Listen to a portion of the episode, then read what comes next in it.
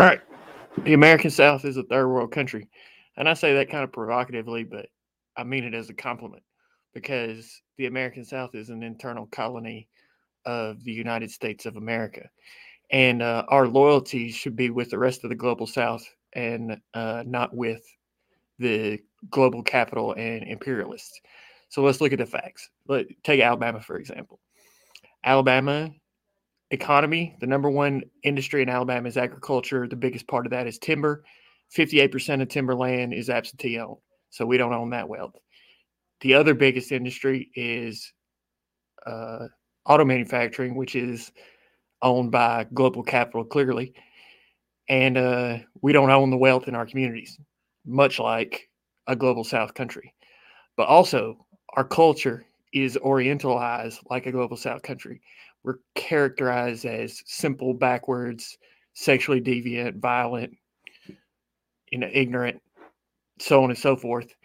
And uh, I give it as, as, as an example of that uh, uh, deliverance, which is about these urbane men who come to the state of nature and encounter these rednecks who then rape them and kill them. And uh, even the rednecks who are characterized positively are characterized as simple and stupid.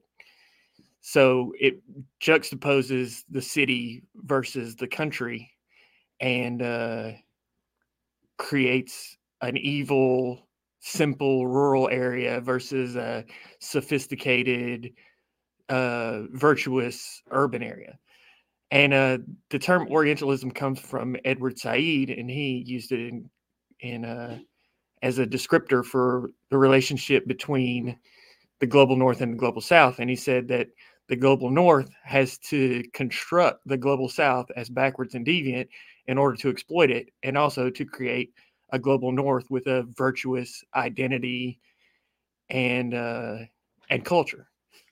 So the same thing is happening between what is essentially Yankees in the United States and Southerners here. So, um, yeah, Yankees are global imperialists, and they're they're uh, exploiting us with economically, and they're uh, demeaning our culture. So uh, that's my live for today, and uh, I will see y'all tomorrow. Thanks.